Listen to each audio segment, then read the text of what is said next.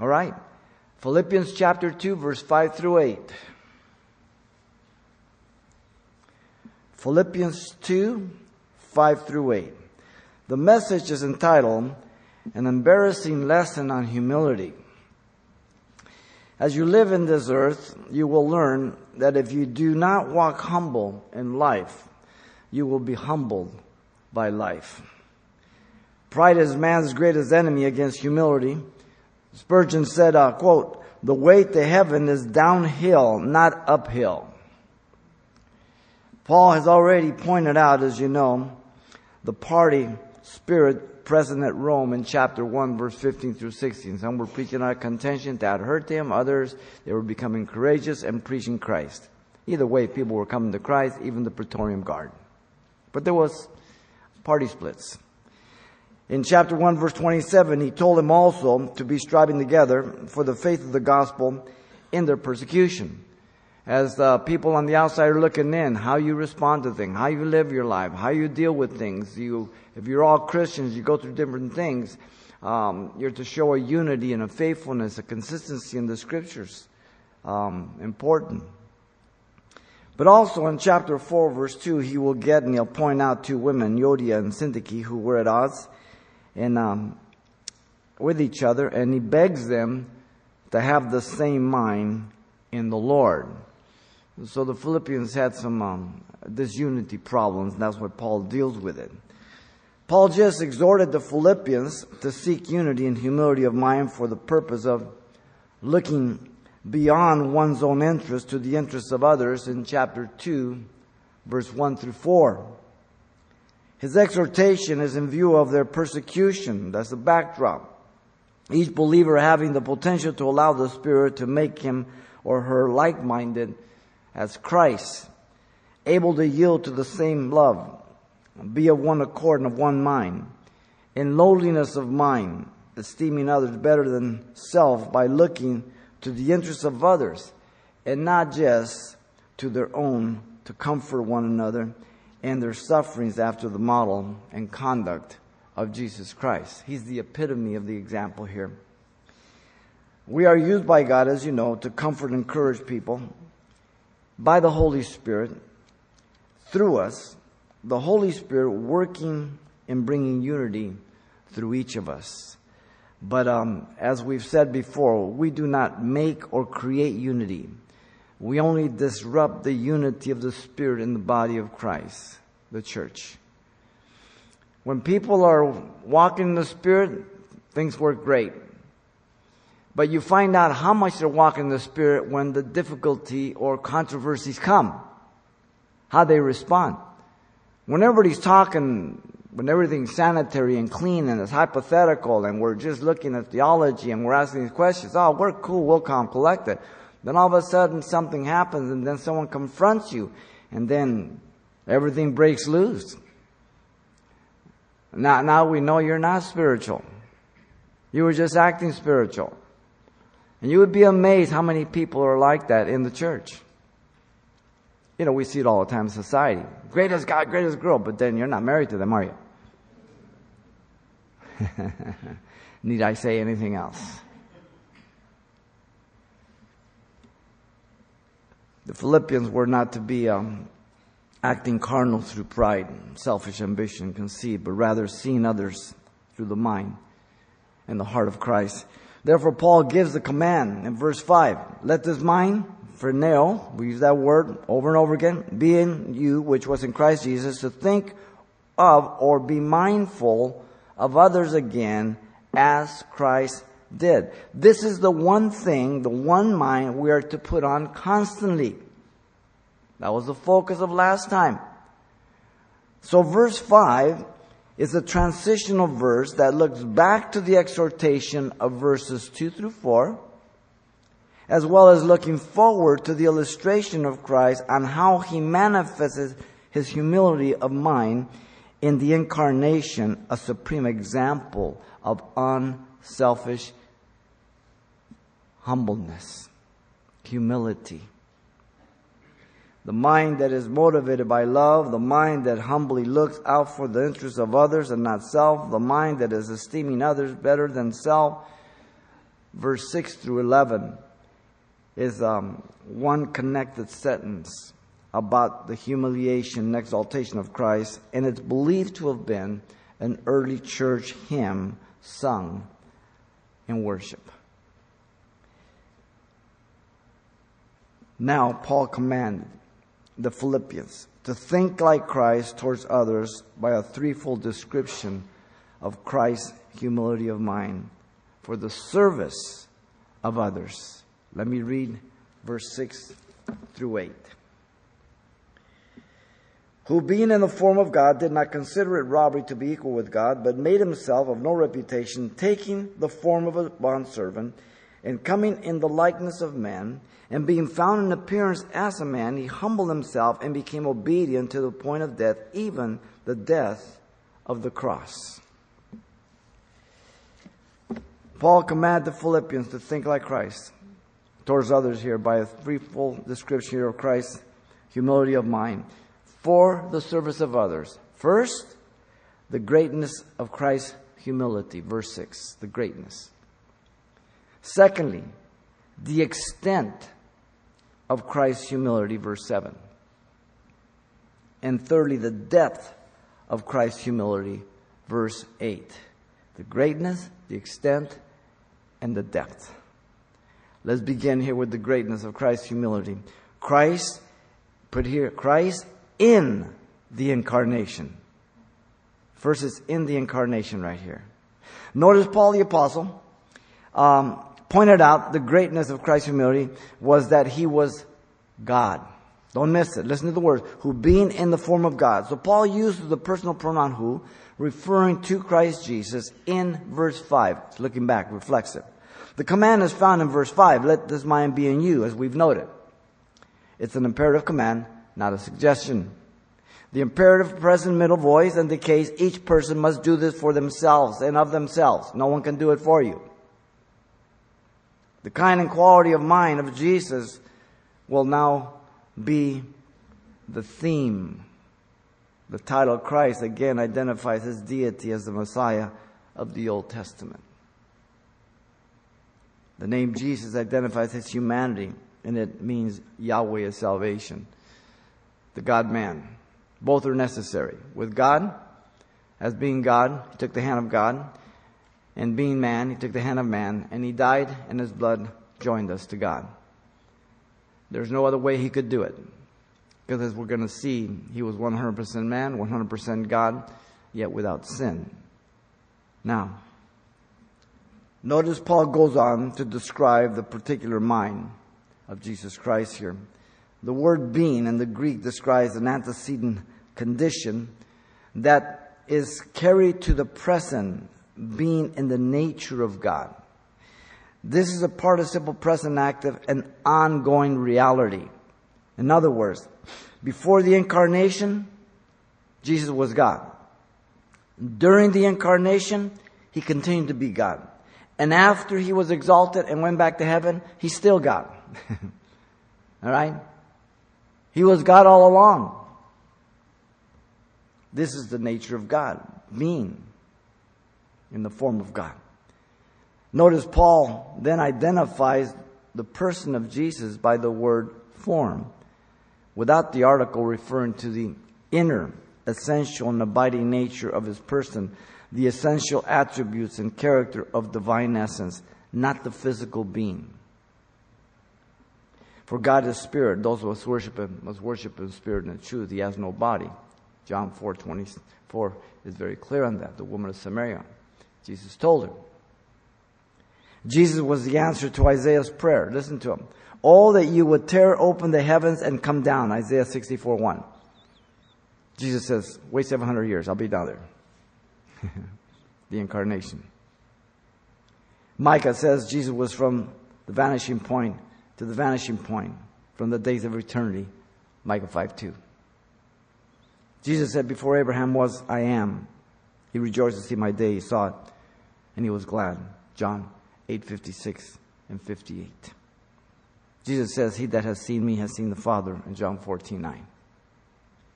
He was God. You see, Paul knew the tabernacle was a picture of the incarnation prophetically. He was a Jew.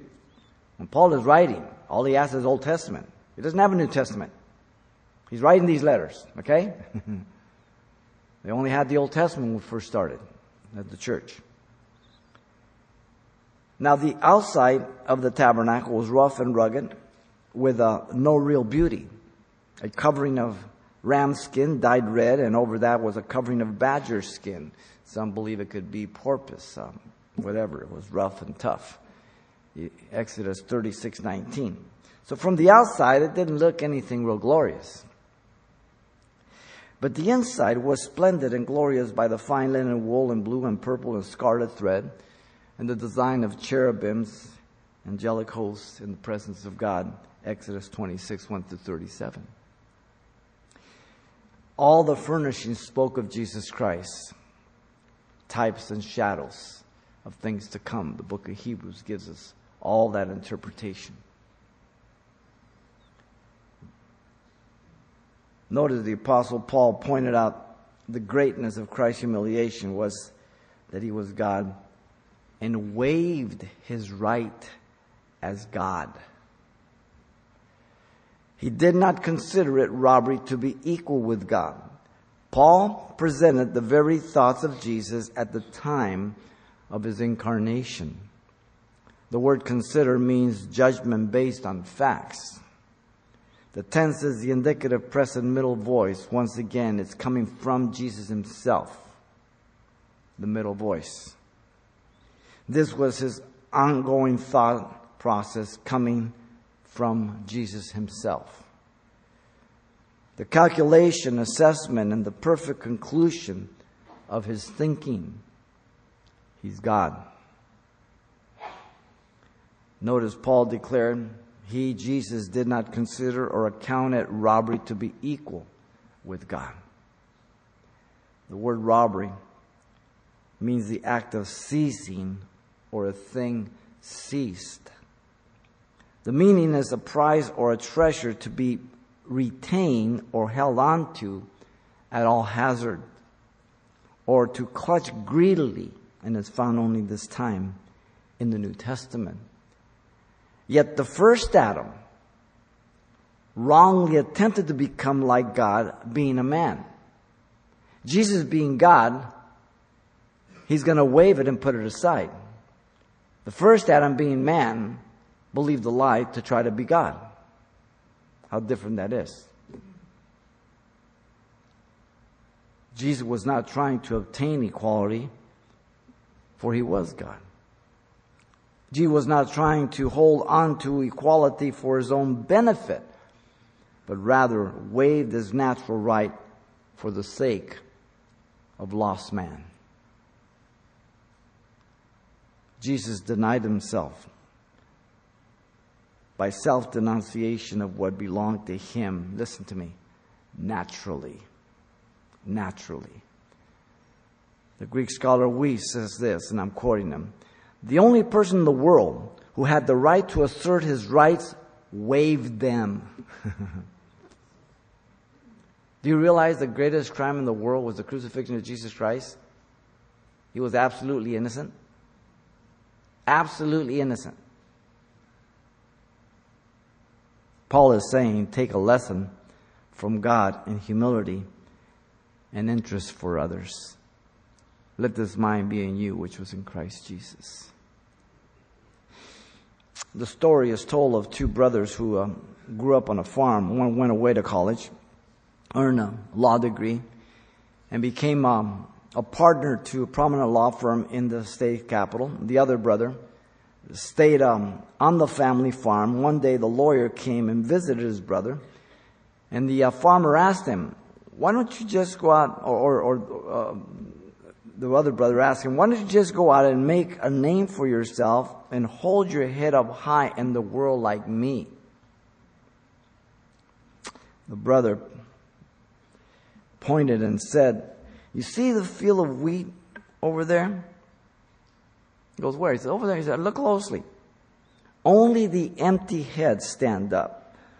Those that are well filled always bow low. Interesting. The problem of man is that too often he allows his momentary greatness to get in the way of humbling himself before others. No one's excluded, ladies and gentlemen. Not one of us. Philippians uh, 2 4 says, Let each of you look out not to only for your own interest, but also for the interests of others. If you think I'm repeating myself a lot, it's purposeful. the other problem with man is that more often than we know, our greatness is only in our own minds, having no room or desire for humility, being self deceived. In chapter 3, verse 2 through 3, it says, Fulfill my joy by being like minded, having the same love, being of one accord, of one mind. Let nothing be done through selfish ambition or conceit, but in lowliness of mind. Let each esteem others better than himself. Chapter 2, I'm sorry. The sinful nature of man and his pride is forever attempting to exalt self above others by comparing himself to others. This is the nature of sinful man. Competition is good, but along with that sin nature, there's that comparison of exalting oneself. Philippians 2 29 through 30, it says, For to you it has been granted on behalf of Christ not only to believe in him, but also to suffer for his sake, having the same conflict which you saw in me and now here is in me. So, our ability to humble ourselves before the Lord is basically with our eyes on the Lord and never looking around and comparing ourselves to anybody but Christ. Absolutely no one else. Because we're completely different. So the greatness of Christ's humility is evident by the height that he had. He was God and he waived his right as God in the incarnation. Secondly, we have the extent of Christ's humility. In verse 7, on this put Christ by the incarnation. Notice the Apostle Paul described the extent of Christ's humility. He actually emptied himself, but made himself of no reputation. Paul stated Jesus did this of his own will. The personal pronoun himself is emphatic in the text. Jesus was the one who made himself of no reputation. No one forced him, no one conquered him. He did not owe anybody anything. The phrase no reputation comes from the word means to empty, indicating that he divested or he laid aside his usual mode of existence as God is called the kenosis, the emptying of self. That's the word. The tenses in the indicative aorist active, something done in the past with ongoing present results. And notice the word but. It means nevertheless. It's not a contrast really, but it says nevertheless, in spite of this fact that Jesus was God, he made himself something other than God for a set time.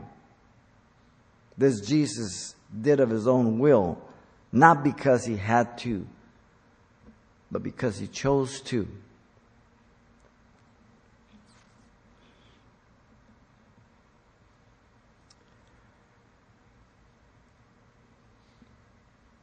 The question is of what did Jesus empty himself of?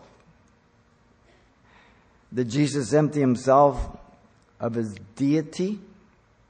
No. Otherwise, his claim to be equal to the Father would have been a lie. Jesus divested himself of his expression of deity, not his possession of deity. This involved his glory, the outward expression of his inward possession. That which he prayed for that he had with the Father before the world was. In John 17, 5. Father, glorify me with the glory which I had before the world was. He divested himself of his glory, the outward expression of his being. The word glory, as you know, means majesty, including his preeminent position and place of rulership, leaving his throne.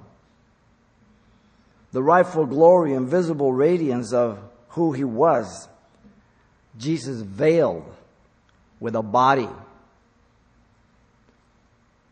If he didn't have that body, anybody look at him, you die. No man can see God and live. Jesus was and is the visible image, icon of the invisible God. That word is used for a stamping of a coin, Colossians 1:15 and 2:9. Jesus was and is the express image of God's person, used of an engraver or a tool die. Listen, who being the brightness of his glory and the express image of his person, and upholding all things by the word of his power, when he had by himself purged our sins, sat down at the right hand of the majesty on high. Hebrews 1 3. Let me suggest you that he endured the cross for the joy that was set before him in Hebrews. It wasn't the salvation of others. The joy was he was going to be reunited with the Father in glory. Study the context. It's always looked wrong. The joy was he was going to be reunited with the Father. He never had any doubt about the salvation. he came to die. He rose himself from the dead. Notice the Apostle Paul described the extent of Christ's humility by the fact that he emptied himself in two ways. He says, taking the form of a bondservant and coming in the likeness of men. The first thing that Paul stated is that Jesus took on the form of a servant. The word took is another principle or participle, aorist active here, uh, indicating a simultaneous act or action. Being God, he became man simultaneously literally having taken a simultaneous action. The word form is the same as in verse 6 that we looked at. The inner essential and abiding nature of person and character. The character was that of a bond servant. Notice that. Doulos, we've looked at this before, indicating a slave by choice. It goes back to the Old Testament practice of a slave serving for six years, paying his debt off. Then he would be let loose in the seventh. And um, but if at the end of those six years he wanted to stay with his master and say, "I love you. I want to just serve you. You're the best thing I've found," he would then um, uh, his master would take his servant to the door of his house, put his ear by the um, doorpost, get an awl a hammer, put a little ear, hole in that ear, put an earring in him. When you saw a man with an earring, he was a bond servant by choice to his master for life. This is exactly the word right here. You can find that in Exodus 21, 1 through 6. Now, this was prophetic of Christ and fulfillment of the scriptures. I've opened up my ear. Isaiah 43, 1 through 3, Isaiah 50, verse 5 through 6, Isaiah 53, 13, uh, 52, 13, all the way to 53, 12, the, the servant uh, section of, of Isaiah regarding Jesus Christ. Now, notice the second thing that Paul stated is that Jesus came in the likeness of men. This um, indicates the incarnation. There was no exchange, the one for the other, God for man. There was no exchange. There was the two existing as one with the other, the God man. Both are simultaneous, but both are not the same or identical. They're distinct. Jesus had two natures. He was the last Adam, just like the first Adam, yet without sin. He needed to be the God man. Without those two, redemption would have been impossible. The phrase in the likeness means resemblance. A figure or representation identifying real humanity, yet without sin, not a mere phantom as taught by the Gnostics in 1 John 1 1 and 4 2, but he had a real body. After the resurrection, he says, Look, look at my side. Here are my hands. He ate with them. Listen to Paul in Romans 8 3. God sent his son in the likeness of sinful flesh and condemned sin in the flesh. He took on our sins. He became sin for us, who knew no sin, that we might be made the righteousness of God in him. 2 Corinthians 5.21. Man has an intellect, emotion, and a will. Man has a body and a spirit.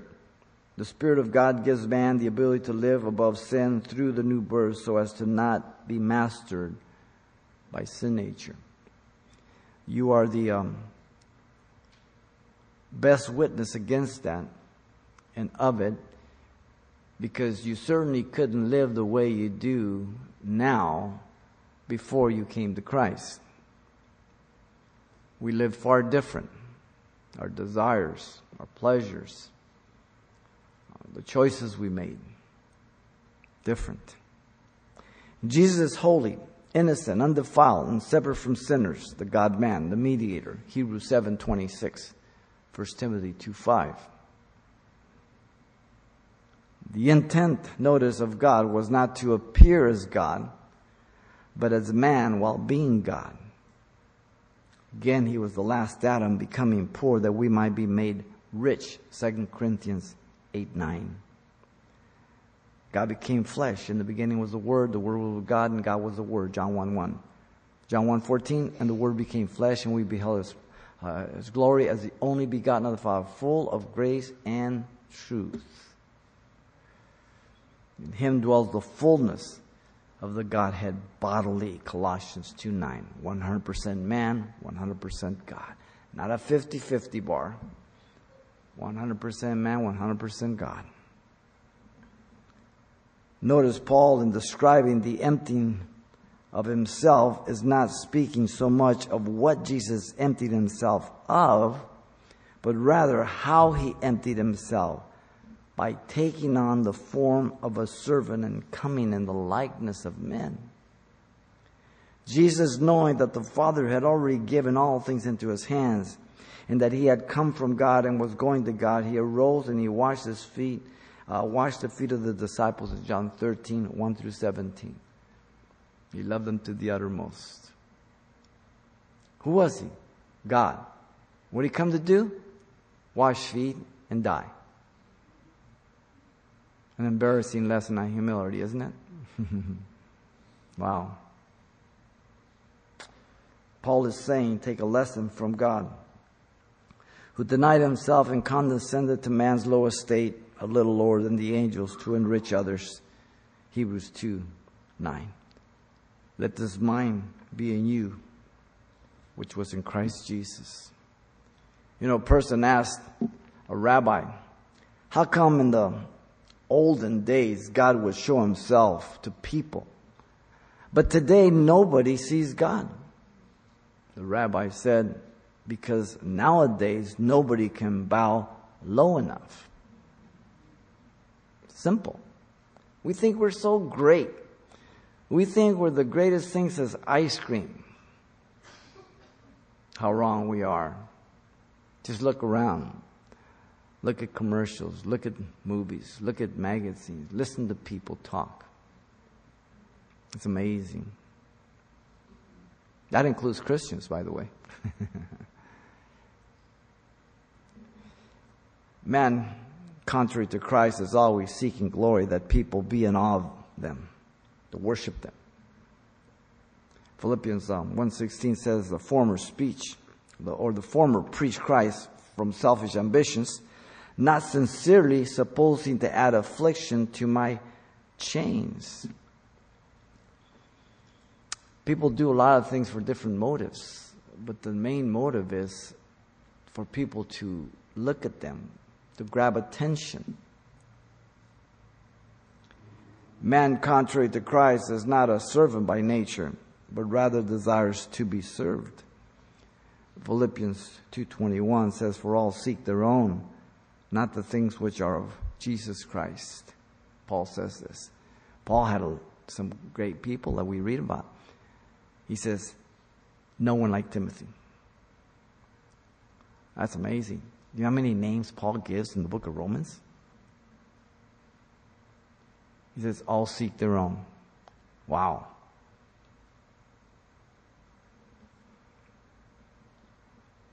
Man, contrary to Christ, seeks to present himself to be more spiritual than he really is, denying his own imperfection and shortcomings. Philippians 3:12 says, "Not that I have already attained or am already perfected, but I press on that I may lay hold of that for which Christ Jesus has laid hold on me." Pressing forward in obedience, looking to Christ. So the extent of Christ's humility is evident by the length that he went to, taking on the form of a bondservant in the likeness of man by the incarnation. The extent of his humility. Notice thirdly, verse 8. We have the, um, the depth of Christ's humility. On this one put, Christ through the incarnation. First it's in, second is by, this one is through the incarnation.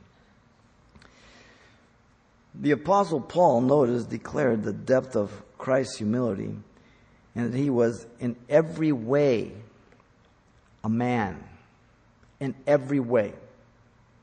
Because, well, yeah, well, he was God. No, no, no, no, no. Everything Jesus did, he did as a man depending on God. He never did anything as God. If he did, he would be cheating. Because Adam was not God. He tried to be God, and Adam had to face the temptation as Adam. Without sin nature, he failed. Jesus came just as the last Adam. He would not fail. But he was exactly as the first Adam, depending on God. Listen to the words, and being found in appearance as a man. Paul stated Jesus was found in the appearance as a man outwardly. The verification of the humanity of Jesus is expressed being found, which means to come upon or to hit upon after searching and found to be so. This involves inquiry, thought, examination, and scrutiny of observations. It's not just saying it or just glancing at it. This is like an autopsy. Jesus hungered. He thirsted. He tired. He slept. He got hungry. As I said, he cried. He bled. And he died. Just like you. You've experienced all these things not death yet. but if the Lord tarries, we will, every one of us.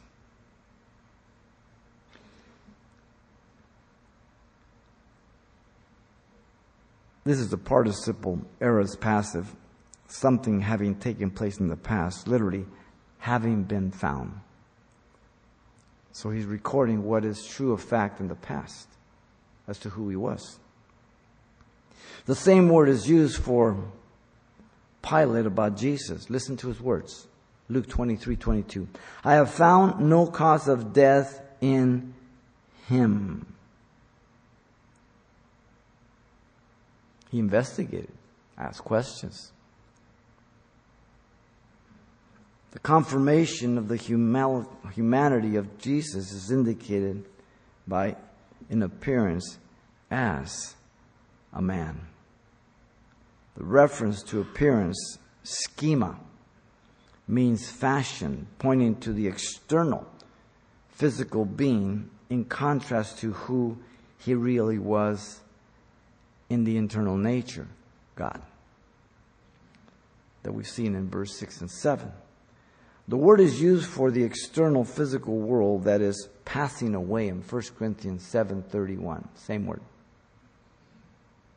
The word for man, anthropos, means a human being, the human race. We get our word anthropology, the study of the human beings, human race, study of man. Paul, uh, notice, stated the Jews told Jesus, For a good work we do not stone you, but for blasphemy. And because you, being a man, make yourself God. John ten thirty three. Make no mistake, they crucified Jesus because they, he declared himself to be God. They knew exactly why. Pilate brought Jesus forth in his crown of thorns and after he is beaten and he said, Behold the man. John 19 5. 100% man like any other. Muscles torn, ligaments hanging out, blood, a weak body at this point, just like any other person who was scourged by the Roman soldiers.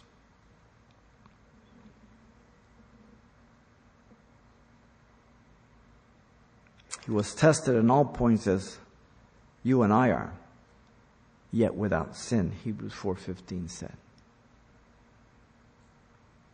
His temptation in the wilderness was as a man, not as God. In all four gospels, you can see this. Satan came, he said, Man shall not live by bread alone. So he depended on the Father to show me that I have no excuse for failure. He never used his deity to pass one test. He did it everything as the last Adam, exactly as the first Adam, to demonstrate that the first Adam didn't have to fail but chose to fail, and that the last Adam could have failed but he wouldn't fail, and he chose not to fail. If Jesus had no potential of failing, then he couldn't have been like the first Adam. Think with me. At first, people think it's blasphemous to say that. No, it isn't. It's a glorious truth. If Jesus could not have failed, then there was no test. Are you with me? he came exactly as the first Adam. Therefore, he had to have the same potential. Demonstrating the first Adam did not have to fail, but chose to fail. The last Adam had the same potential failing, but chose not to fail depending on the Father. That's the lesson for you and I. Whenever I fail, it's because I don't depend on Jesus Christ. If I do, I wouldn't fail. Therefore, I have no excuse for my sin. All I can do is confess it, ask forgiveness, and go on my way in fellowship with God. Wow. Notice the Apostle Paul declared the depth of Christ's humility in that he submitted himself to the Father as a man. He humbled himself and became obedient to the point of death, even the death of the cross. Paul pointed out that the submission of Jesus was seen, listen, in attitude. This is the most important thing for you and for your children and for me. Attitude. The word humble means to abase or bring low. An indicative aorist active again, ongoing and continuous. Jesus did this himself and to himself. Jesus did this of his own free will, prompted by his infinite love for sinners. Humility is the opposite of pride, and self exaltation is used in secular documents of the Nile River when the Nile ran low. Same word. Jesus said, I am gentle and lowly in heart, Matthew 11, 29. He did not look down on sinners, but felt compassion and offered repentance and forgiveness to them, and was called a friend of sinners in Matthew 11, 19. But he was never one with sinners, but he was among sinners. Today, the failure of many pastors and emerging Christians is they think they have to be one with the world so they can get drunk with the world, cuss like the world, and do like the world, and that shows them that they're human like them. No. That's a different gospel. Jesus was a friend of sinners, but he wasn't parting with sinners. He wasn't getting loaded. He wasn't trying to scheme on the chicks. He was very distinct from them, okay? So what we're hearing much today in the emergent church with all these knuckleheads is blasphemous, unbiblical. And they think themselves spiritual. God help them. They're corrupting the youth in the church today. Amazing to me. Notice Paul pointed out that the submission of Jesus was also seen in action. Attitude is first, very important. Second action. The example was that Jesus was obedient. It means attentively listening. You as a parent, sometimes you call your child and they say, I didn't hear you. No, they heard you. They didn't listen. Listen, listening means you're going to obey. Hearing just means that, you know, the little, uh, all the little bones in your ear, they work and you hear a sound and, but you, you don't want to obey. There's a big difference. This is another participle aorist middle voice. Jesus himself executed this obedience, no one else, literally having become. He did it himself. I do not seek my own will, but the will of the Father who sent me, John 5:30, Jesus said. Jesus prayed all night to hear the Father's voice in order to choose the 12 disciples, Luke 6:12 through 16. Jesus submitted to the Father who is said to be the head of Christ, yet Christ is God.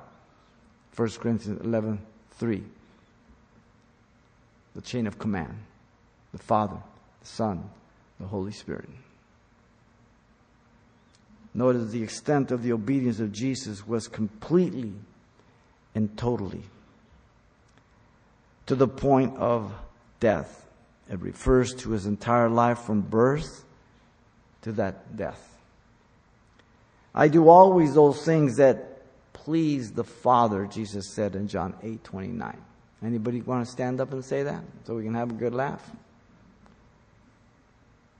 No one can say that. In the volume of the book it is written of me to do your will, O God, Hebrews 10 7. He fulfilled everything. Which of you convicts me of sin? Jesus said in John 8 46 had no takers.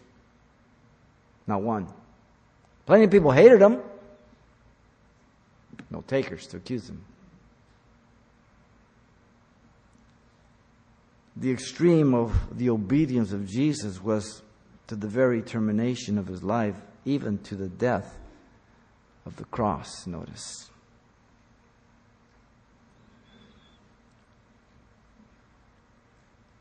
Even the death of the cross refers to the most horrible form of death in the days of Jesus, as you know. No Roman would ever be crucified, it was reserved for the worst of people.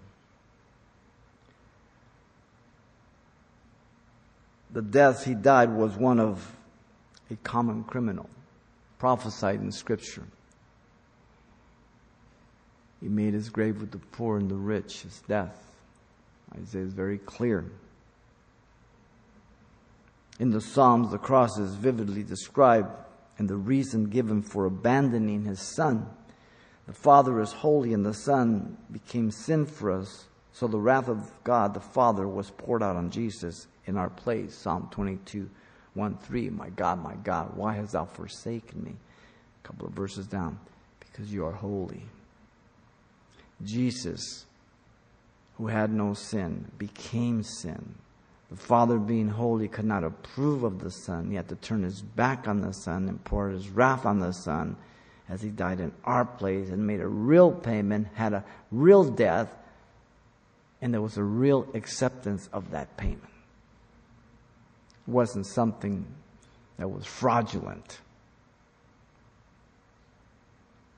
In the garden, Jesus prays, Not my will, but your will be done. Mark 14:36. He sweat as the word drops of blood, Luke tells us. A person died in shame and by a very slow, painful suffering, usually ending in suffocation, unable to push yourself up any longer with that little seat and peg through your, your feet, and your joints would just dislocate and you wouldn't be able to breathe. You just suffocate. It says Jesus tasted death for every man. Hebrews 2 9. Jesus destroyed him who had the power of death, the devil, Hebrews 2.14. Jesus endured the cross, despising the shame in Hebrews 12, 2 and 4. Jesus became a curse for us, Galatians 3.13, in fulfillment of Deuteronomy 21, 23. My servant shall justify many, Isaiah 53, 11 said. Wow. Paul is saying, take a lesson from God who obeys himself and submitted to absolute obedience, not regarding his own life for the benefit of others. Let this mind be in you, which is in Christ Jesus. Hmm. There's an old ditty that goes, It needs more skill than I can tell to play a second fiddle well.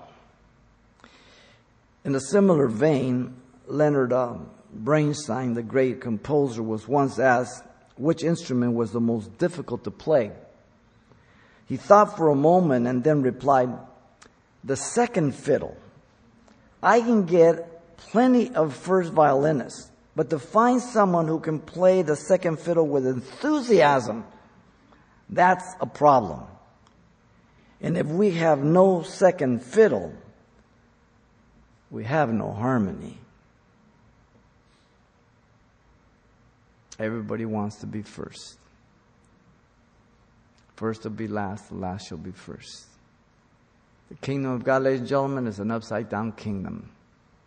The way up is down. Hmm. The depth of humility of man will often be measured by the acknowledgement of his own limitation driving him to Christ. Paul the apostle in Philippians 4:13 says, "I can do all things through Christ Jesus who strengthens me." The depth of the humility of man will be tested and cultivated throughout a life of submission, in submission to others, in life on different levels. Most particular in times of testings and persecutions. And in marriage is the greatest testing. Philippians 1:18 says, "What then? Only that in every way, whether in pretense or in truth, Christ is preached, and in this I rejoice. Yes, I will rejoice." The depth of humility of man will be evident by his obedience to God throughout life by yielding to Jesus Christ. Paul in Philippians 3 12 through 14 says, Not that I have already attained or am already perfected, but I press on that I may lay hold of that which Christ also, Jesus has also laid hold on me. Brethren, I do not count myself to have apprehended, but one thing I do. Remember the one mind? One thing? Here it is again. One thing I do. Forgetting those things which are behind and reaching forward to those things which are ahead, I press to the goal for the prize of the upward call of God in Christ Jesus. The depth of Christ's humility is evident by his obedience as man, even to the death of the cross through the incarnation. What a passage. What a passage Paul wrote here. Amazing. Amazing. Spurgeon said, It is not humility to underrate yourself. Humility is to think of yourself as God thinks of you. It is to feel that if we have talents, God has given them to us. And let it be seen that like freight in a vessel, they tend to sink as low. The more we have, the lower we ought to lie. Hmm. Paul commanded the Philippians to think like Christ towards each other by giving them these three descriptions of Christ's humility of mind for the service of others. An embarrassing lesson on humility. The greatness of Christ's humility is evident by the height that he had. He was God, and he waived his right as God. The extent of Christ's humility is evident by the length that he went to, taking on the form of a bondservant in the likeness of a man. And the depth of Christ's humility is evident by his obedience as a man, even to the death of the cross. Now we have this mind of Christ, Scripture tells us. 1 Corinthians 2.16. The problem is we don't put it on, like Philippians 2.5 says. We just don't put it on enough. But we have the ability. We have the mind of Christ. Lord, thank you for your grace, your love, your goodness. We love you. We thank you. We just, um, Father, um, are just humbled by your example, your grace, your love, who you are, and what you did, and what you continue to do. And we who are so sinful and so flawed, we act as if we're not. And Lord, we pray that you would make us more humble like you, and that, Lord, we would just submit ourselves to you in a greater way. Pray for everybody here that your hand be upon them, Lord, over the radio, the internet, anybody listening, Lord, that they would call on your name and repent of their sins and you save them. If you don't know Jesus Christ as your Lord and Savior, if you're here or maybe you're listening over the radio or the internet, Jesus Christ is God who became man, died for your sin in your place. He rose from the dead. And if you believe what he said about himself and what he did on your behalf, you can call upon his name and he will forgive you of your sins and he will give you eternal life and a new nature to be able to live that life. It's by grace through faith. We do not deserve it. He graciously gives it to us by faith. Faith always points you back to the Word of God, what He said He did, and who He says He is. And if you believe that, He honors His Word above His name, and He will save you, He will forgive you, and He will make you His son or His daughter right now. This is your prayer if you want to accept Him. Father, I come to you in Jesus' name. I ask you to forgive me, Lord, for all my sins. Give me a brand new heart. Fill me with your spirit. I accept you as my Savior and Lord. In Jesus' name. Amen.